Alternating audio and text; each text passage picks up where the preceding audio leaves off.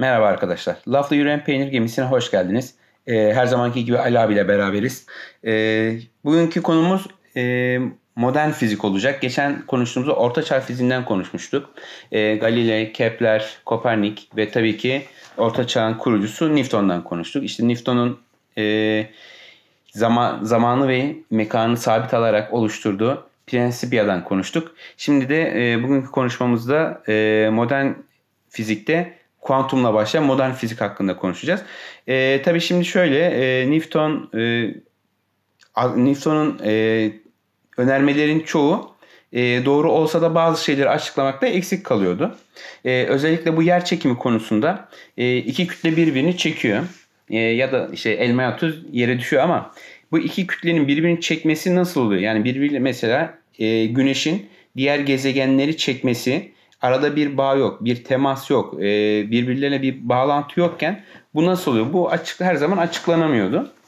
E, bu e, mesela güneş bir anda yok olsa e, Newton'un teorisine göre yani kütle çekimine göre anında o an e, dünyanın da e, yörüngeden sapması gerekiyor. Ancak e, tabii Einstein'ın e, ortaya attığı gibi hız sabit olduğu için şey en yüksek hız ışık hızı olduğu için, ışık hızının hiçbir şey geçemeyeceği için ve ışığın hızının da e, güneşten dünyaya gelmesi ortalama 8 dakika bir 30 saniye falan olduğu için dünyanın yörüngeden 8 dakika sonra sapması gerekiyor. Evet. E, ama yani işte burada bir problem çıkıyor. E, Newton'un ki e, Newton'un teorisinde anında sapması gerekirken e, Einstein'ın teorisinde bir 8 dakikalık bir zaman lazım. Bunu açıklayamıyoruz. E, bir de tabii ki en büyük problemlerden biri Merkür. E, Merkür'ün dünya et, güneş etrafındaki yörüngesi e, Newton'un e, teorileriyle tam uyuşmuyor. Bazı sapmalar diğer gezegenlerde oluyor ama Merkür'de olmuyor. Bunun sebebinin bulunamayan bir e, şey olduğunu, gezegen daha olduğunu söylüyorlar abi. E, güneşe yakın oralarda bir gezegen daha var. Bu bunun e, kütle çekiminin etkisiyle bu sapmayı yapıyoruz. Eğer o gezegeni de bulursak e, bunu da ortadan kaldıracağız diye şey yapıyorlar ama bu gezegende bulunmuyor. Hatta buna Vulcano gezegen ismini falan da hmm, veriyorlar. Evet. Böyle bir gezegen arıyorlar. Ama ay, yıllar geçti halde böyle bir gezegen bulunmuyor. Tabii daha sonra kuantum ortaya atılınca e, kuantum teorisinin teorisiyle birebir e, örtüşüyor bu Merkür'ün e, eliptik yörüngesi. E, bu zamana kadar bu, bu iki büyük bir problem var. E, yanımızda kalan. Ama tabii ki hani e, Thomas Kuhn'un o paradigmalarında olduğu gibi sorular, ufak sorular küçük bir şey başlatıyor ama bir kaos haline geldiği zaman paradigma yıkılıyor. Evet. Ve bu en baştan beri yani Newton'un bu şeyi attığından, kütle çekimi ortaya attığından beri az buçuk Merkür'deki problem biliniyor ama e, tam bir kaos oluşturmuyor. Evet. E, ama kuantum fiziği ile beraber e, bu ka- e, kaos iyice büyüyünce çözülmeye orada işte Einstein tabi burada e, teorik fizikçi olarak teorisi e, bayağı bir bize yol açıyor. E, oradaki çözüm önerisi de birebir uyum, uyunca artık Newton fiziğinden biraz kaçıyoruz. Burada tabii kuantum geliyor ama kuantumu da direkt hani böyle e, buradan değil de bir başlangıcından almakta fayda var. E, arkadaşlar da şey yapmalı. E, dinleyen arkadaşlara da. Tabii kuantumun babası Max Planck. E, oradan başlayabiliriz mesela abi. E, tabii ama ilk önce şunu söyleyeyim. Kuantum ne ne değildir? Hani herkes az buçuk biliyor ama kuantum atom altı dünyadaki atom altı parçacıkların oluşturduğu fizik. Yani kuantum paket demek. Yani aslında. aslında paket de hani genel ben şey yapıyorum. Evet. Kuanta altı, daha doğrusu. Kuantadan, kuantadan evet. geliyor. Paket anlamı. Paket. Ee, işte ama kuantum genel itibariyle atom altı parçacıklarla ilgilenen onların hareketlerini e, işte özelliklerini keşfetmeye çalıştığımız bir fizik fiziğin yani alanı. atom altı düzeyde inceleyen inceliyor. fiziğe kuantum fiziği diyebiliriz Peki, kaba taslak. Bu ama neden bu kadar böyle e, anlaşılmaz böyle şaşırtıcı geliyor? Yani çok enteresan. Kuant madde altı evren bizim tahmin ettiğimiz evrenin hiçbir alakası yok. Evet. Yani öngördüklerimizin tamamen tersi çıkıyor. Tahmin ettiklerimizin tamamen tersi. Bir bilinemezlik yani çok acayip bir alana gidiyoruz yani. Yani şurada fizik yani bilimde şu var ya abi. Parçaladıkça bir şeyin detayına indikçe onu daha iyi öğreniriz. Detayına indikçe onun hani e, oluş aşamalarını, parçalarını daha şey yapar. Böyle böyle ine ine ine en son maddeye geldik. Maddenin en altına atoma, atoma girdik. Atom atoma girince de artık her şeyi çözmüş olmamız lazım. Çünkü en temel bilimine geldik. Her şeyi çözmüş lazım gelirken muazzam bir bilinememezlikle Aynen. karşılaştık. Bu bilim tarihinde baya bir şok etkisi yarattı herhalde yani. Yani evet işte o dönüşümlerden sonra insan insanoğlu sanki e, yeni bir şeyler keşfettiği zaman bir rahat nefes almış oluyor ama e, üzerinden zaman geçtikçe bakıyorsun ki evrenin karşısında insanoğlunun bilgisi hakikaten çok aciz kalıyor. Yeni problemler, yeni şeyler evet. doğuruyor. Yani mesela diyelim ki kuantum fiziği e, icat edildiğinde insanlar bir dünya olayı işte ya da görelilik, görelilik izah edildiğinde mesela yani görelilik teorisi inşa edildiğinde e, şeyle ilgili evrenle ilgili bir dünya sorularımızı cevapladığımızı düşünürken işin içine bu sefer işte e, kara cisimlerden tut işte süpernovalardan tut ne bileyim ondan sonra şeyle kara deliklerden pardon e, atom altına girdiğimiz zaman işte şimdi tanrı parçacığından bahsediyorlar Higgs bozonu falan diyoruz bir dünya böyle daha hala e, çok en temelinde daha, açıklanamayan evet, çok şey var. Çok daha, deneyinden. Aynen çok daha şeyler e, problemler e, ortaya çıkıyor.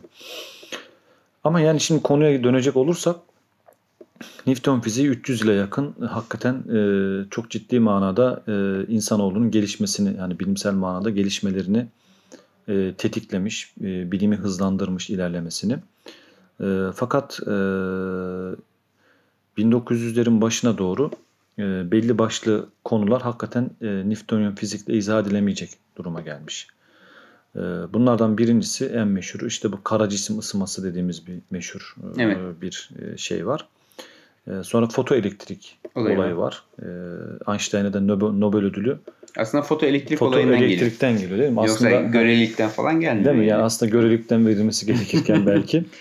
Çünkü Einstein'ın en en şeyi popüler e, teorisi görelilikle ilgili. Evet, yani o da yani muazzam bir şey abi ya. Değil mi? Yani, Görelilik daha görelilik yani şey. zamanın şey. sabit olmadığını söyleyebilmek yani insanın çok evet. şey yapıyor. Yani şok etkisi. Ama bunlar tabii birden olmuyorlar. Ee, bilimsel ilerlemeler ilerledikçe ilerledikçe e, herhalde dananın kuyruğunun koptuğu yer yani göreliliğe giden yerlerden e, en önemli şey bu plan Max e, Max Planck. Yok hocam. Max Ama, Planck'tan hı? önceki neydi? Maxwell. Max e, Maxwell'in denklemleriyle işte zaten bak ondan önce de insanlar mesela elektriksel alan ya alanla manyetik alanın ayrı olduğunu düşünüyorlardı. Evet. O da enteresan bir şey. Mesela işte Faraday kanunu Faraday, falan var ya. Mesela Faraday diyelim ki, şey yapıyor. Tabii yani mesela şeyde e, işte bir akım mesela e, bir telden akım geçtiği zaman etrafında bir işte e, elektriksel alan e, oluşuyor. İşte ona dik bir manyetik alan oluşuyor ya mesela. Evet. E, daha sonra insanlar şeyi keşfediyorlar. Bir telin etrafındaki manyetik alanı değiştirirlerse enteresan bir şekilde Elektrik. telde e, akımın akımın aynen telde akımın oluştuğunu falan keşfediyorlar. Bak insanlar orada elektrik e, alanla manyetik alanı birleştiren e, bir e, teori inşa ediyorlar. Normalde Hı. hani evrendeki o meşhur kuvvetler var ya işte evet. e, e, işte elektriksel kuvvet, elektromanyetik kuvvet dediğimiz yani. Şimdi evet. daha öncesinde elektrik kuvvetiyle manyetik kuvveti ayrı gibi görürken sonra elektromanyetik kuvvet, kuvvet dediğimiz bir kuvvet e, keşfedilmiş oluyor mesela. Ya da işte mesela gravitasyon kuvveti var. İşte atom altında e, geçerli olan küçük e, alanlarda çok yüksek enerjinin barındığı nükleer ya da yüksek kuvvetler, nükleer kuvvetler Hı. gibi. E, yani o evrende meşhur dört tane kuvvet, kuvvet var. Mesela, evet. mesela bunlar hep birleştirmeye çalışıyorlar ya. Bu meşhur işte standart teori falan neyim diyorlar ya aslında. Şey, e, theory of everything. Heh, aynen her, her şeyin, şeyin teorisi, teorisi gibi diyorlar. Bunları evet. birleştirmeye falan çalışıyorlar ya. Evet. Heh. Yani mesela şimdi elektroma elektrik ya en başa döndüğümüz zaman elektriksel alanla manyetik alanın da ayrı olduğu düşünüyordu. Neyse Maxwell falan bunu birleştirdiğinde e, e şunu insanlık keşfetmiş oluyor. Işığın hızı evrende ulaşılabilecek en, en yüksek hız. hızdır. Evet. Bu işte aslında o paradigmayı dönüştüren şeylerin başında gelen bu bir durum. Einstein haklı olarak şöyle bir şey düşünüyor. Tabii biz modern fiziğin şu an görelilik kısmıyla ilgili evet. adımın nasıl atıldığını konuşuyoruz. Kuantum olayı başka bir şekilde cereyan ediyor. Evet. Şimdi Einstein diyor ki mesela tamamen e, zihinsel bir deney yapıyor. Diyor ki adam e, biz diyor mesela saatte diyor diyelim ki 100 bin kilometre hızla giden bir roketin üstündeyiz ya da bir geminin üstündeyiz, bir trenin üstündeyiz. Bir de diyor elimde diyor mesela bir e, El feneri. el feneri var. El fenerinden diyor birine diyor ışık gönderiyorum diyor. Normalde şimdi bizim hani Galile sistemlerinde, Galile'nin görelilik sistemlerinde diyelim ki 100 kilometre hızla bir tren gidiyor. Biz de onun üzerinde 10 kilometre hızla koşsak dışarıdaki bir gözlemci bizi 110 kilometre hızla ileriye doğru gidiyor. Evet. Bağlı. Tersine gittiğimiz zaman işte bağlı 90, diyoruz. evet. Tersine gitsek 90. 90. E şimdi böyle bir durumda ne olacak o zaman? Normalde 100 bin- olması gereken 400 bin, olması değil mi? lazım. 400 bin kilometre saniyede hız. saniyede gitmemiz gerekirken e, ışık hızını geçemeyeceğimize göre diyor Einstein.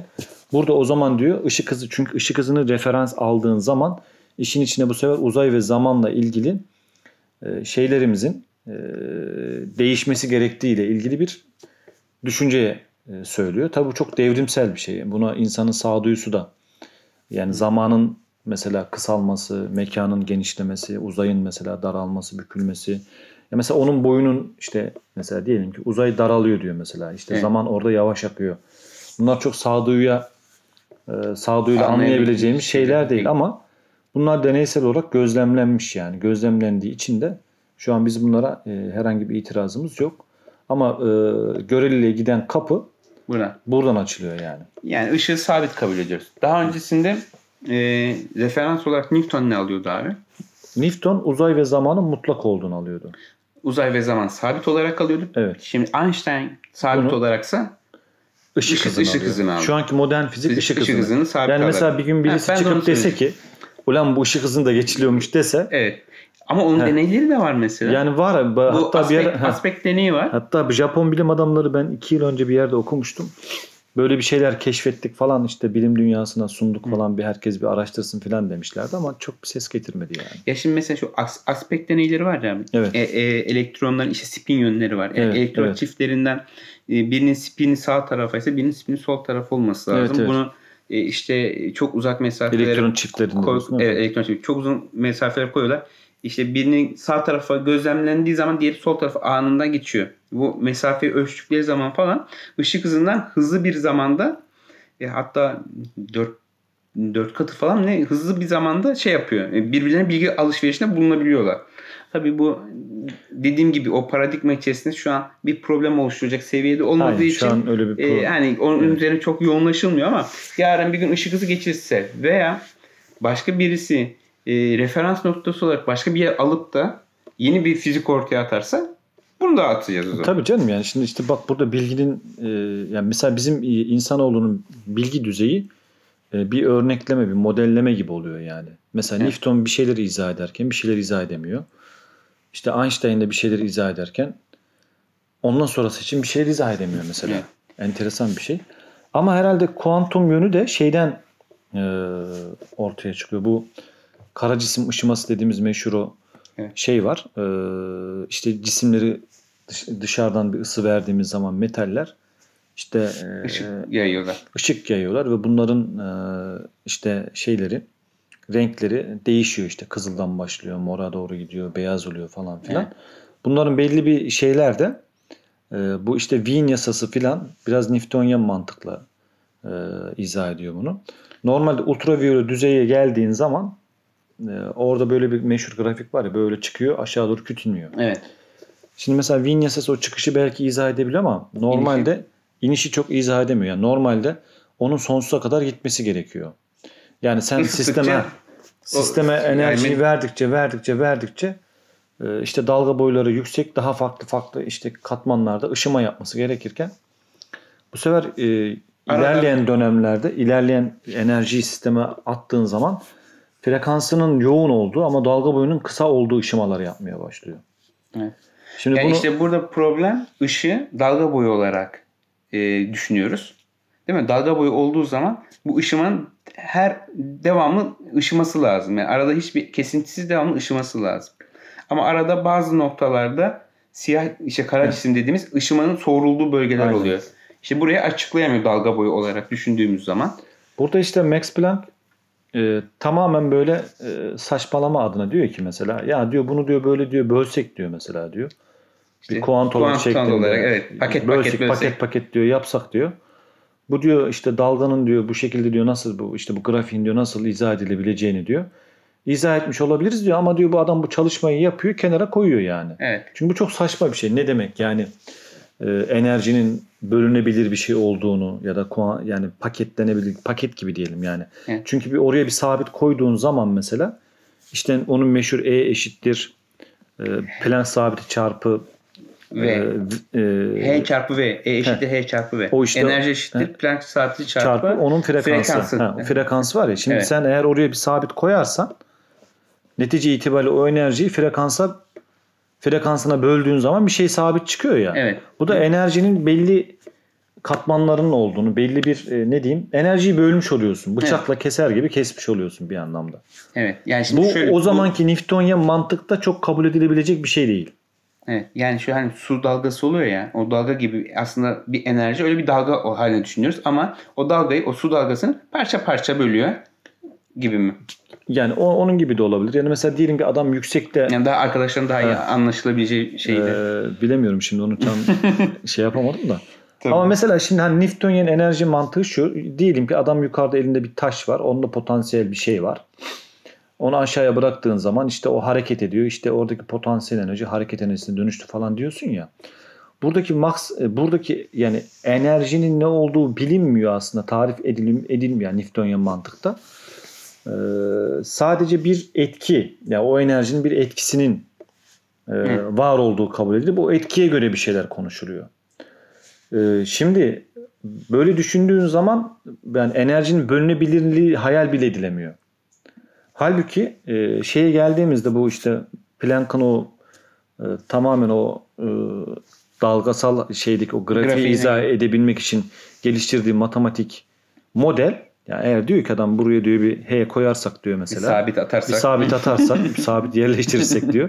Bu işi çözeriz ama diyor bunun teorik olarak bir sabit oraya koyuyorsun ama enerjiyi paketlemiş oluyorsun, bölmüş oluyorsun aslında. Normal kasabın hayvanı kestiği gibi paket paket enerjiyi enerji ya da işte ne bileyim kaşar peyniri dilimlediğin gibi enerjiyi dilimlemiş oluyorsun bir anlamda. Evet. Bu çok o zamanki bilim adamların çok kabul edebileceği bir şey değil derken e, Newton şey Einstein. Einstein, e, fotoelektrik olayında tamamen böyle Evet. olduğunu ispat ediyor. Nasıl ispat ediyor?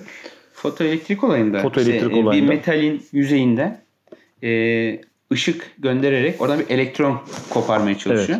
Ama şi- şimdi orada benim anladığım kadarıyla bilmiyorum tabii bu kuantum çok şey ya Feynman'ın çok ünlü bir sözü var.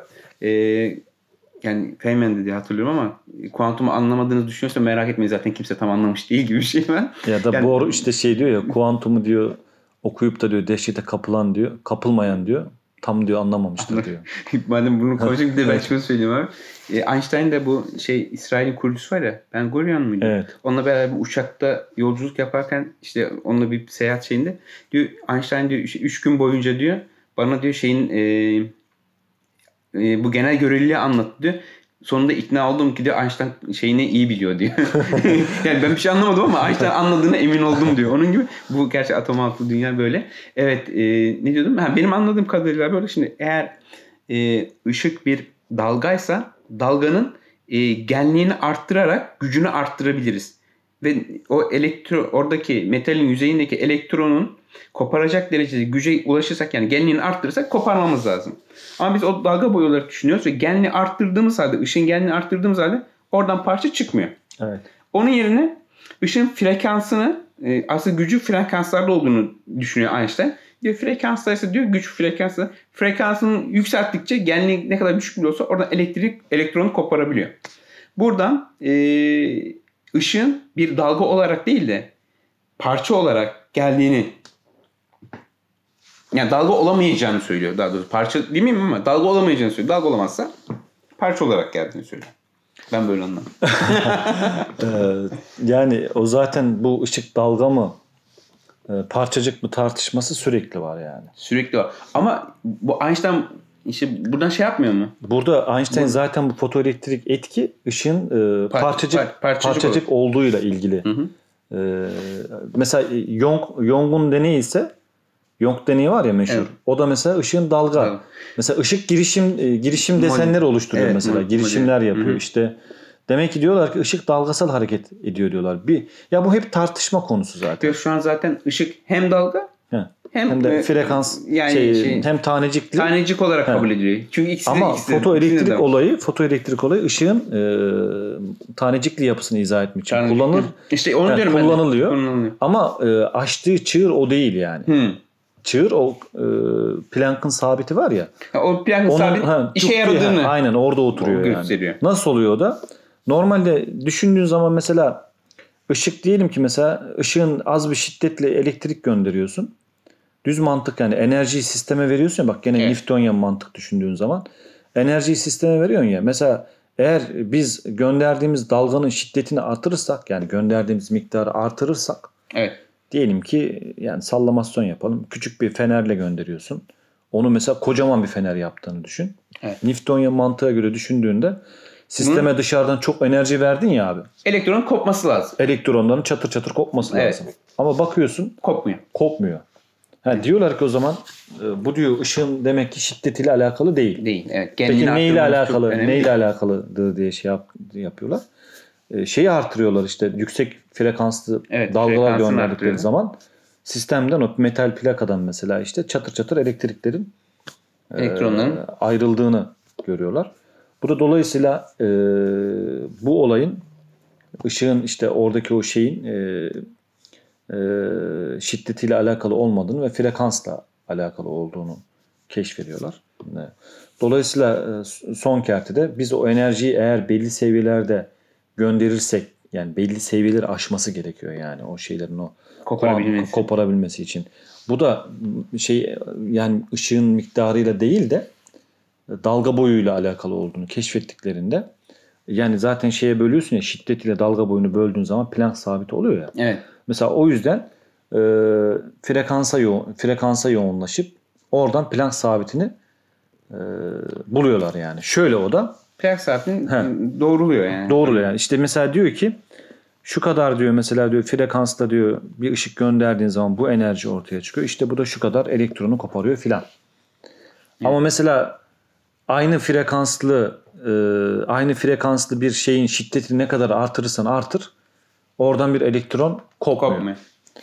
Bu işte e, enerjinin paketlenebileceği yani enerjinin bölünebileceği, kuantalara ayrılabileceği ile ilgili bir e, şey ortaya çıkıyor. Kanıt or- kanıt ortaya ortaya çıkıyor. çıkıyor. Ama buradan artık insanlık yürüyor yani. Nereye kadar yürüyor mesela? E, elektronların mesela işte e, şeylerinin yörüngelerinin kuant, kuantlandığını işte mesela biz hani bu elektronun ilk önceki yörüngesinde 2 elektron sonra 8 elektron sonra 16 elektron neydi Evet, öyle bir şey Öyle böyle bir şey gidiyor. orbitaller morbitaller falan Evet. var ya mesela e, bunların da kuant kuant e, yani belli bir enerji seviyelerinde olduğundan tutalım da bir dünya şeye kadar artık kuantum şeyi oradan e, çıkıyor yani. Evet abi. Oradan devam ediyor. Zaten ama evet. Sonra buna paralel bir de şey ortaya çıkıyor tabii şimdi. Einstein özel izafiyet teorisini e, inşa ettikten sonra gravitasyonla genel görelilik'e bir e, sıçrama yapması gerekiyor. Bir de genel görelilik işin içine giriyor. Uzay zaman dediğimiz şeyin. evet burada da Ee, işin en başta dediğimiz ışığı sabit alarak Işığı sabitleyerek yeni bir evren e, tasavvurumuz şey yapıyor. 3 boyutlu değil artık evren 4 boyutlu mu? Tabii yani dört boyutlu derken şöyle Einstein'ın teorilerinde şunu öngörüyor Einstein. e, büyük kütleli cisimler uzayı uzay zamanı daha doğrusu büküyor. O Diyorlar. klasik örneği verebiliriz Ha, yani değil mi abi? işte mesela meşhur. Yok şeyde e, sofra bezini Ha, diyeyim, evet, masa evet. örtüsü diyeyim ya da masa örtüsünü çekiyor, çektiğimiz zaman ortaya bir tane ağır bir taş e, taş koyduğumuzda onu geriyor, çöküyor, çökertiyor. E, bunun gibi e, yüksek kütleli şeylerde bu zaman, uzay zaman e, şeyini çökertiyor. Bu çökünce bu çöküntü e, etrafındaki şeyleri de e, kendi etrafında dönmeye çalışıyor. Yani ilk önce bir, bir e, hızla mesela bir taş koyduğumuz zaman o e, ortaya attığımız e, çökerten şeye bir bilye attığımız zaman onun etrafına doğru geliyor. Belli bir şeyden sonra o da etrafına dönüyor. Onun gibi gezegenlerin şeyin yapısını böyle açıklıyor. Bu da mesela diyor ki e, hatta teorilerinde mesela diyelim ki güneşin arka tarafından bir tane e, yıldızdan gelen bir ışığın mesela güneşin e, şeyine alanına girdiği zaman büküleceğini öngörüyor. Hesaplıyor hatta. Evet. Bu çok korkunç bir şey ya insan. Yani Bu mesela nasıl- ışık bile o alana girdiği zaman güneşin yakından geçen ışık e, O işte zam- şey Heh. e, uzay zaman büküldüğü için aynen büküldüğü için e, zaten ışık da o yerden geliyor ya ışığın da büküleceğini büküleceğini söylüyor. Deneysel olarak da bunu işte İng- İngiliz bir bilim adamı Eddington, Eddington, Sir Eddington Eddington e, Kaç? gözlemliyor. bin, kaçtı? 1905 miydi neydi ya? Yok bu daha geç 23'lerde falan herhalde. 23, 25 yani 23 25. Ee, Eddington mesela bunu gözlemliyor. Hakikaten e, bir güneş tutulması olduğu zaman bunu ispatlıyor. Dolayısıyla hani e, bü- büyük kütleli cisimlerin uzayın büktüğünü yani uzay zamanı büktüğünü deneysel olarak da şu an biliyoruz yani. Evet. Yani bunu düşünebilmek de enteresan. Burada zaten Merkür'ü de böyle açıklıyor zaten. Merkür'ün işte bir e, güneşe en yakın olduğu bir yer var ve Evet. güneşe en uzak olduğu bir yer var. Zaten problem orada çıkıyor. Güneşe en yakın olduğu yerde e, güneşin e, uzay zamanı bükmesi e, o Merkür'ün kendi o uzay zamanı bükmesini de e, engel şey yaptığı için tesir ettiği için çok yakın ya Merkür en yakın olduğu için orada bir sapma oluşuyor. E, bunu da işte görelilik e, çok iyi şekilde açıklıyor. Newton'dan daha iyi açıkladığı için bu da bunun bir uzay zaman evrenin uzay zaman olduğunda bir kanıtı aslında. Yani bu Merkür'ün pozisyonunu da tam iyi açıklayabilmesi. E, dediğiniz gibi aynı zamanda o Yani kısaca şey- toparlayacak olursak e, Newton amca 300 yıla yakın e, 300 yıla yakın e, bir e, geçerli fizik inşa etmiş. Hatta şu an normal bizim hani Newton fiziği çöpe atıldı falan diyemeyiz. hala Ama e, tabii düşük hızlarda düşük hızlarda hala geçerli bir model. Ama işin içine kuantum dünyası girince e, işte yüksek hızlar girdiği zaman, büyük kütleli cisimler girdiği zaman için rengi biraz değişiyor. Bir taraftan görelilikle ilgili e, bir durum var. Bir taraftan da kuantumla ilgili bir durum var. Evet. Zaten şu an bilim insanlarının uğraştığı en büyük problemlerden biri bunun ikisinin aynı anda nasıl izah, et- izah edebilecekleri. Evet. Çünkü Ama sanki kuantum e, tamamen açıklanmış gibi mi yani? Ona geniş girmek lazım hocam Hı? ya. Yani Ya kuantumda daha- da daha Kop- tamam- işte Kopenhag yorumu var mesela. İşte Evet. Bohr O Gibi, meşhur he. Niels Bohr'la Einstein'ın atışmaları, tartışmaları var. Tartışmaları falan. O var. başka bir daha başka bir sohbette Yani hani tamamen lazım. açıklan yani o mesela Heisenberg belirsizlik şeyi var. Daha hani atomlar nerede? Şeyler e, elektronlar nerede? Ne değildir? Bunları bilemiyoruz. Yani işte kuantum sıçraması var. Bir ele- elektron bir yerde var, bir yerde yok.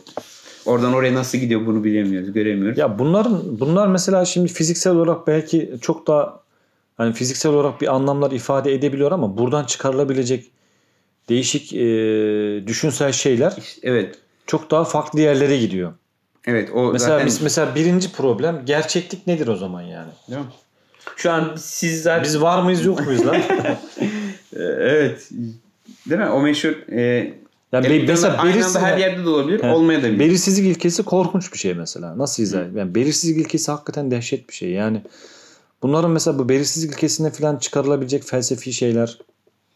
Sonra ya da mesela, mesela, ha- gözlemcinin olaya etki Heh, etmesi. aynen o daha o da o, o, da- bamba- o da bambaşka. o şey. çok daha manyakça bir şey yani. Şu an gözlemlemediğimiz bir yerde her şey de olabilir, hiçbir şey de olmayabilir. Ama biz gözlemlediğimiz zaman onu orada bizim gözlemlememiz mi etki oluşturuyor? Aynen tabii canım. Şimdi o mesela elektronları e, meşhur hani deney var ya elektronları normal çeker detektörsüz gibi. Evet. detektörsüz fırlattıklarında karşıdaki perdede elektronlar bildiğin şey gibi Girişim modeli. e, yok ya normal mermi gibi toplanıyor mesela.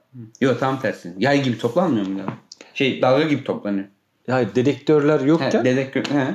Şey pardon dedektörler yokken girişim yapıyorlar. Evet, girişim girişim deseni var. ortaya çıkıyor. Oraya birisi işte fotonları ya da elektronları gözlemleyici bir e, dedektör koyduğu zaman yani dışarıdan bir gözlemci koymuş Evet. oluyorsun. Bu sefer de adam normal efendi efendi tanecik modelinde bir desen çıkartıyor mesela. Bu in, Bu, acayip bu bir şey dehşet ya. bir şey. Yani buradan mesela çok ütopik şeyler çıkaranlar da var. Yani fiziksel gerçeklik nedir mesela? Hala insanlık bunun karşısında çok ciddi manada bir cevap verebilmiş değil. Yani bu elektronların aklı mı var? Zeki adamlar mı? Bunların yani oradaki dedektöre göre nasıl hareketlerini değiştirebiliyorlar? Dolayısıyla mesela buradan başka sonuç ne çıkıyor mesela? Ee, gözlemcinin içinde olmadığı bir deney bilgisinin bak gözlemcinin içinde, içinde olmayan- olmadığı bir deney bilgisinin kesinlik ifade etmeyeceği çıkıyor ortaya mesela. Evet. Anlatabildim ya? Bunlar bunlardan çıkacak epistemolojik problemler çok daha büyük problemler. Yani aslında, Mesela normalde e, işte elektronları biz tanecik olarak biliyorduk değil mi? Evet. Bu meşhur de Broglie var ya mesela o de Broglie elektronların da dalgasal hareket ettiğini atomun etrafında gösteriyor. Hatta bu adamın doktorasını Einstein'a gönderiyorlar. Bu ne diyor falan gibisinden. Çünkü yani elektronlar normalde o çekirdeğin etrafında kafasına göre takılan böyle bir Tanecikler. yörüngede varken bir tanecikken onların da mesela dalgasal hareket ettiği ispatlanıyor mesela. O zaman her şey hem elektron hem dalga. Şey, hem, tanecik, hem dalga. Ya mesela bu maddenin bu ikili dualist yapısı hep var Ama bu hala. yani atom altında yani vücudumda trilyonlarca atom şey var. Atom var ve hepsi böyle dalga da davranabiliyor. Ama mesela biz dışarıda bir bütünlük arz edebiliyoruz.